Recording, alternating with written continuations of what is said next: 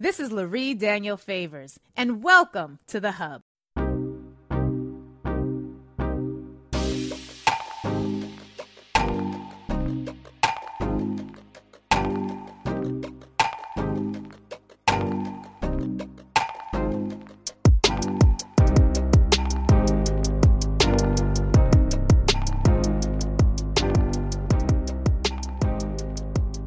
Am now joined by my guest, Joyce McMillan, who is a thought leader, advocate, activist, community organizer, and educator. Her mission is to remove systemic barriers in communities of color by bringing awareness to the racial disparities in the systems where people of color are disproportionately affected. She believes the conversation about systemic oppression must happen on all levels consistently before meaningful change can occur. And about that, we are in agreement. Ms. McMillan, it is such a pleasure to have you here. Thank you so much for being here.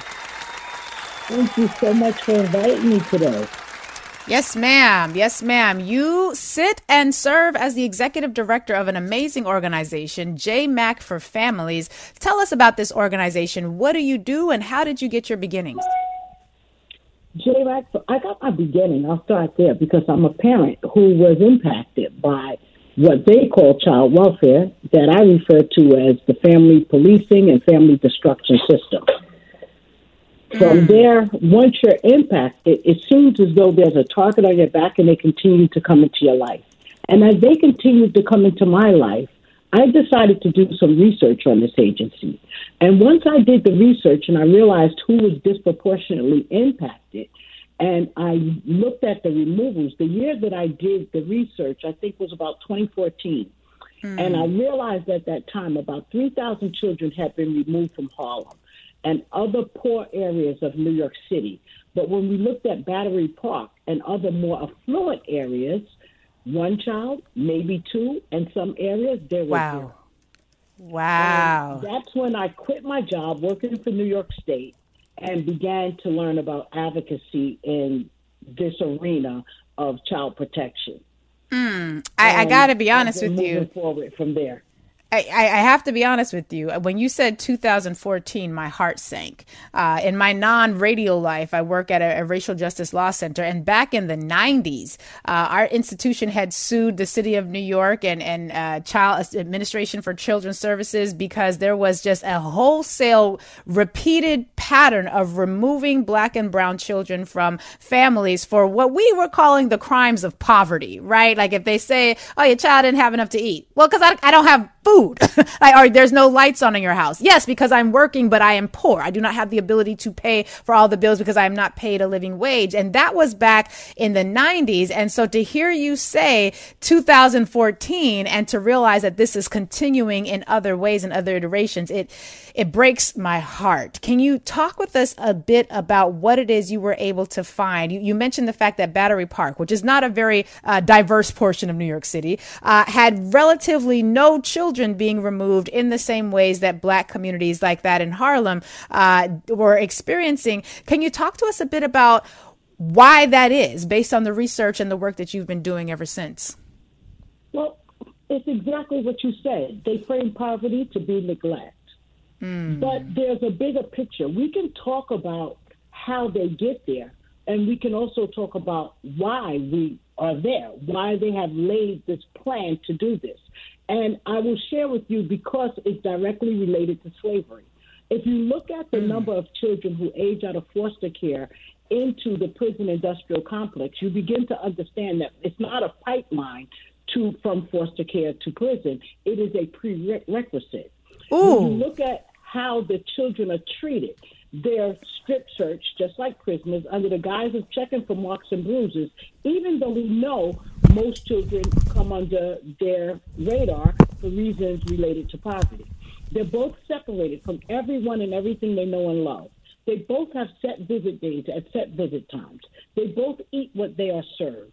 They both change homes and cells regularly. They mm. both use garbage bags or pillowcases to change locations.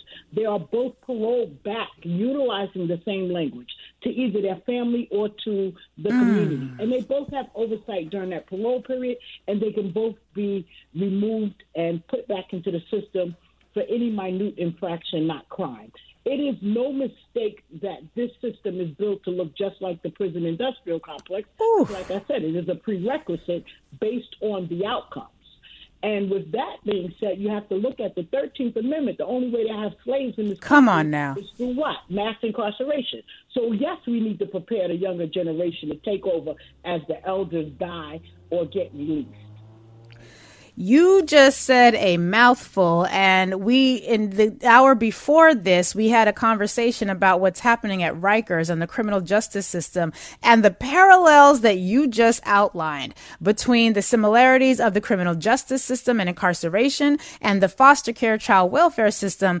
I, I, the hair on the back of my neck just stood up because it, it, it, it, these are the facts that we cannot look away from. We can explain away a lot, but what we cannot explain away is the systemic nature of the issues that we are experiencing and the similarities between these two very uh, systems that are so prevalent and they play such a key role in our communities. Uh, but to hear you lay it out like that, I, I got to be honest with you that that that hits me. That that that I really resonate with the way in which you laid that out. And I'm so grateful for your wisdom in being able to point for us uh, what those differences and similarities actually are. And, and so this speaks a lot to the system as it exists. And yet we all know that there are people within the communities like yourself, uh, who are victimized by this in an ongoing way and are doing everything they can to fight back, most of whom do not have the help that they need. How is it that you went from experiencing uh, this intrusion into your family to then organizing around it so that you were able to mount a systemic response? They did not quit while they were ahead. They got me the first time, mm. and I internalized it, right? And I believed I did something wrong, and I believed all the things they wanted me to believe. And not only that, I believed I was like the only one. I had mm. no idea about how many families were involved with this system, how they keep surveillance over families, and all of the other things that happen when dealing with this system. But because they kept coming back, I said, I need to learn a little more because I know damn well I am not who they are saying I am. Mm. And so now I need to look at this. So I began to look at it very closely. And having been incarcerated prior, I've spent time on Rikers Island, the most mm. horrible place you ever want to be. I started seeing the similarities. Wow. And and and any system built to protect children should no in no way mimic a system that was built purposefully to mm. punish adults. Mm. And that is the foundation for all of those naysayers that keep saying, but don't we need something to protect the children? You tell me where the children are protected. Why is Ma'Khia Bryant dead? Oh. Let's talk have, about that. Mm. Um, why do we go on the news and talk about it when a child dies at home, but we're not talking about the children that's dying within the system's quote unquote care? And I just gave you the air marks. Mm. Because as more children die in foster care than they do at home, but we don't talk about that because no one's spoiling those um, documents. No one's asking about those documents. And no one seems to care about those documents because we're stuck on protecting children, utilizing the language to condition people who have not been impacted to believe that's what they actually do. You and mentioned the outcomes they have. They still have people surveillance and families to put them in a system that we all know are failing. You mentioned Ma'Khia Bryant, and that is a name that most of us heard for the first time uh, in the immediate aftermath of the trial for Derek Chauvin, the officer, one of the four officers accused of murdering George Floyd. And this was a young woman who was uh, in a foster care setting. Can you give us a bit, uh, just remind the audience as to who she was and what happened to her and how it is we came to know her story? Ma'Khia Bryant is a young lady who was placed in foster care along with her four, three siblings. And Ma'Khia Bryant and her sister were placed at the same home where there had been several calls from the two young ladies stating that they did not feel safe there. They had called the police for protection several mm. times. Um, the family had complained, or the mom, I'm not going to say the family, I'm going to be specific and say the mom, Paula Bryant, had complained about the placement um, the children remained in that home because when children make a complaint about their parent, right, regardless wow. of how frivolous that complaint is, the parent is criminalized and demonized, and they do their best to remove the children out of that home. But when they and the and the child is believed, of course. But when they make a complaint about the foster placement, I refuse to call it a home. Um, when they make a complaint about the foster placement, then they say the children are liars. Mm. So Ma'Khia Bryant remained in this home, and on this day, I guess she had had enough, and she picked up a knife to defend herself. And the police had already been called by the time she picked up the knife. So once the police arrived, they saw a black body with a knife in the hand mm. and shot without asking any questions, without asking her to drop the weapon, without identifying themselves as police officers. I'm sure we've all seen the video, and I know I didn't hear any of that. Um, the coroner right. has ruled the death a homicide, but no one has been charged, and no one's saying her name because she had a knife in her hand. But we need to lift this family up. Mm. One, because this child was in foster quote unquote care, air quotes again, and they did not care for her. They did not care for her um, mental safety, emotional safety, nor physical safety. And I'm working with her parent right now, Paula Bryant, mm. and I want to lift up that this morning they do everything to interrupt the relationship with the parent and the children. So her 11 year old son this morning, yesterday, was transferred to a location two hours away from mom, making wow. it more difficult to see him, trying to alienate her from um, having a relationship with him as they continue to pump him with medications because he's acting out because he misses his mom. My God. And on top of dealing with the trauma of having lost his sister uh, in such a tragic and public way. And, and so our hearts go out to her. Please do let her know that we are sending her love. We know that that cannot be difficult. And frankly, uh, so many of us have experienced uh, disruptions within our family, be it within our relationships with our own children, be it within the, the broader context of our families. And there is, I, I got to be honest with you, ma'am, there is so much shame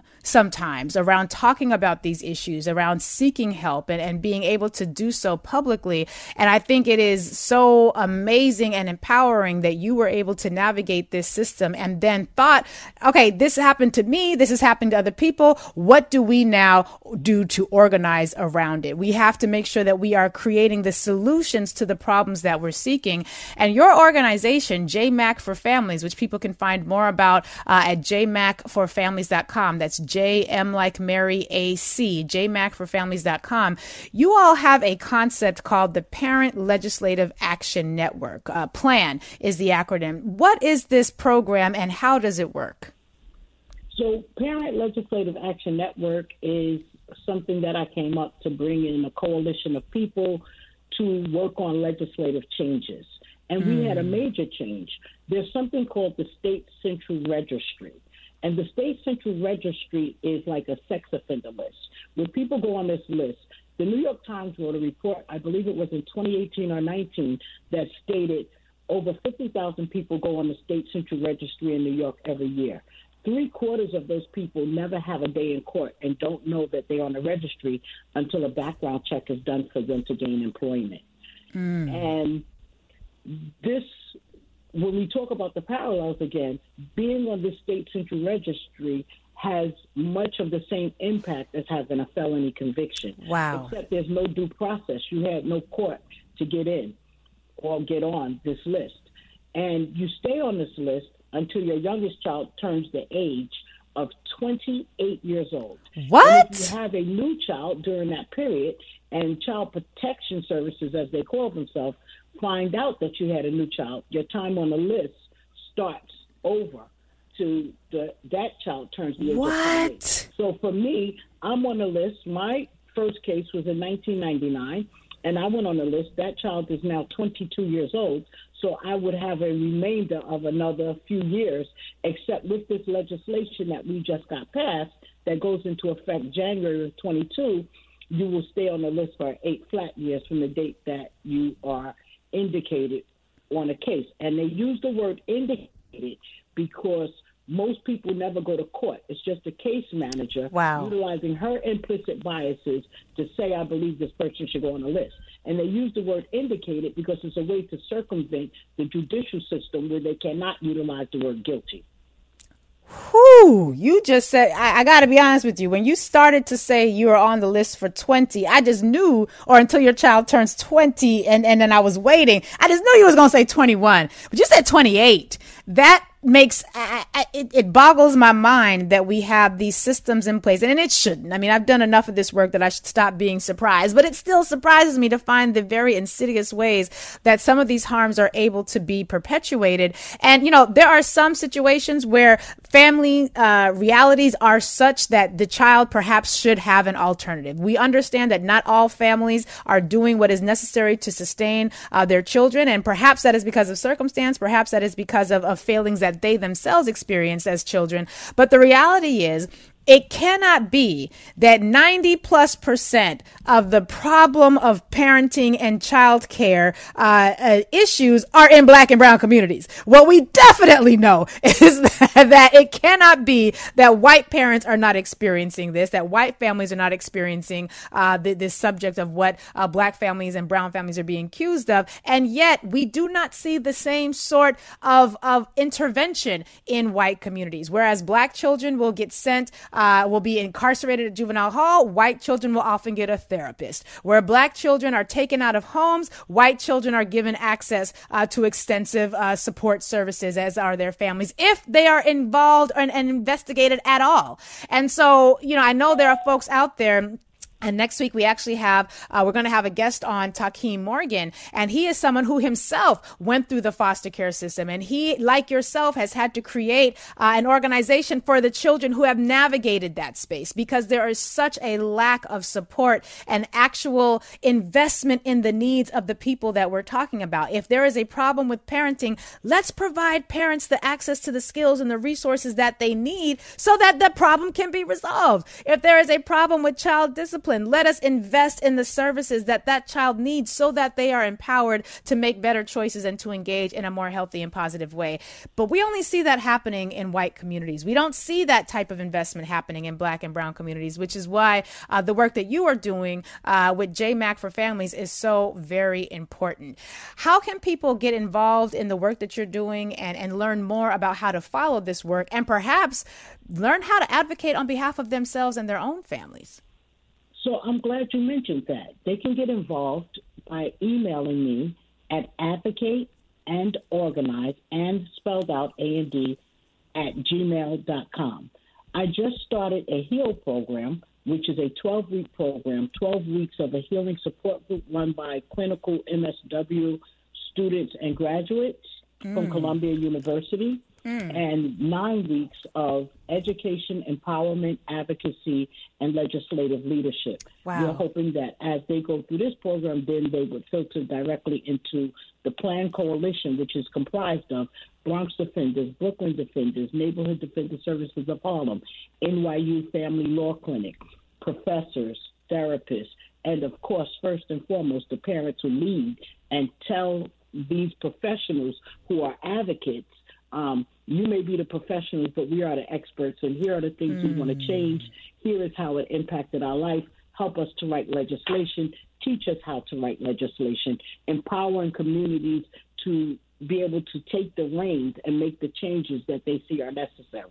Mm this uh, sometimes we focus a lot on the, the problems that we are experiencing in our society on this show and it always makes me so happy to be able to point to solutions in action i want to ask you now about the internal dialogue that has to happen when it comes to healing a family unit once uh, an interruption or a disruption in the family structure has been experienced, whether it was a wrongful disruption or perhaps one that was founded based on actual need. Talk to us a bit about the challenges of having conversations once your child has been removed and they're brought back into your home, should you be so fortunate. What is the process of reconnecting with that child and, and beginning the process of healing and repairing that relationship? It's a very difficult process because children look to their parents for protection. Mm. Children look at their parents as a superhero.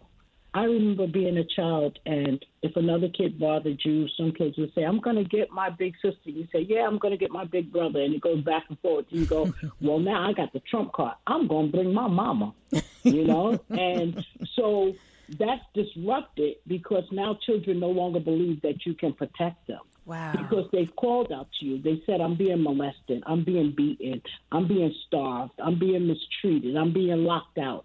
I'm being told to sleep in the basement. These things are really happening in these homes. And the parents have no power to protect the child. As in, back to the Ma'Khia Bryant case, right? She's just an example of thousands, hundreds of thousands, right? Mm. There's 500,000 kids in foster care across the 50 states. So she's just one example of how the power is taken from the parent. And when the child is returned, it's kind of like, screw you, because you can't protect me. I've been put in a position for X amount of time to protect myself, and I'm going to continue to do that. So these behaviors that they pick up um, to defend themselves while in the situation, being separated from their parents, are behaviors that they come home exhibiting, wow. and it's very disruptive to the home. And parents feel that there's nothing they can do to combat it because the people who they would turn to for support, like a therapist or a school teacher or a doctor, are mandated reporters. And anything they say to that person would generate another call because the way mandated reporters are trained they're trained to surveillance black families, to be suspicious of black families, and to report black families. Mm. And so there's no one to turn to. So you're isolated with your problems, and usually the problems just continue to grow until the family comes back under the radar of CPS. And then they go, see, I knew they were bad. We gave the kids back, and now this is happening. Mm. But the mm. system also creates recidivism through these actions, through this mandated reporter um, thing that happens that prevents families from reaching out for help. And recidivism is also created in the way when we talk about being on the state central registry. So my daughters today are 30 and 22 years old. And if one of my children had a child and needed me to be a resource as a grandma, the system currently would say no to me. They wouldn't consider wow. who I am today, what I'm doing today, or any of that stuff. Just the fact that I'm on that state central registry, I would not be allowed to be a resource.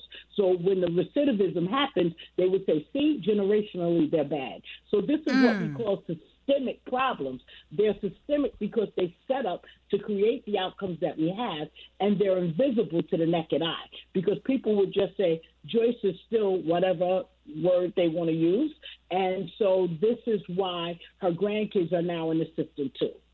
Mm. They wouldn't look at the fact that there was a mechanism put in place called the State Central Registry because most people don't even know that exists.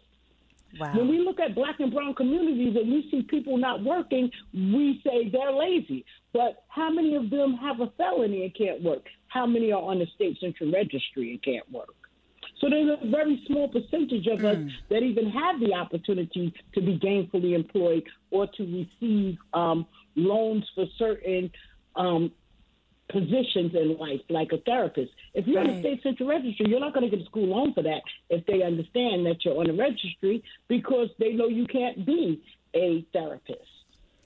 And if you do end up getting a loan, you're not going to get a job. So how are you going to pay that loan back? Right, right you are really speaking to, and, and, you keep using that phrase, systemic. And th- this is not a new system. It literally, you know, your analogy of, of reminding us about the parallels between the child, uh, quote, welfare system and uh, uh, the criminal justice system, and the roots that both of those have in the 13th Amendment, which is itself rooted in the legacy of enslavement and the ultimate control and domination of black bodies. It is not lost on me or this audience. And so this is why. Uh, we have to have these uncomfortable conversations on this show because there has to be a, a, stronger role that the community can play in supporting this effort. What does that look like? If perhaps I am not a part of the group of folks who have experienced this, perhaps I have, my family has not uh, been violated in this way, or we have not had the, the circumstances such that a child had to be removed, but I'm hearing this story and my heart is breaking, or I'm hearing this story and I recognize that I'm seeing similarities with other types of systemic disruptions and issues within our community.